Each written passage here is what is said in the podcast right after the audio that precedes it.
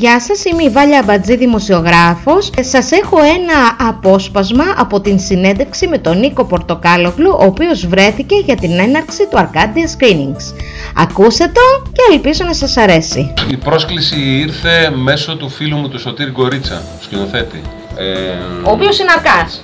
Ο οποίος είναι αρκάς, Και είχε δεχτεί πρόταση από το φεστιβάλ να παιχτούν ταινίες του εδώ Οπότε η ιδέα ήταν να γίνει και μια συναυλία που να συνδυαστεί με το φεστιβάλ ε, επειδή έχω κάνει και πολλά soundtracks και για τις ταινίες του Σωτήρη αλλά και για άλλους ε, και ε, ήταν πολύ ωραίο που συνδυάστηκε η συναυλία με αυτό το, το ωραίο πράγμα που συμβαίνει στην Τρίπολη το Arcadia Screenings.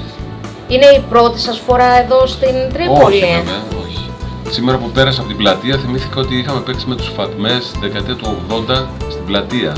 Αλλά και από τότε έχω παίξει αρκετές φορές. Ε, Πώς σας φάνηκε σήμερα το κλίμα Πέροχο στην αίθουσα, το, το κοινό ήταν ε, καταπληκτικό. Πολύ θερμό την πρώτη στιγμή. Ε, καλήφωνο, τραγουδούσαν πολύ ωραία. πολύ ωραία χοροδία. Γενικά περάσαμε τέλεια.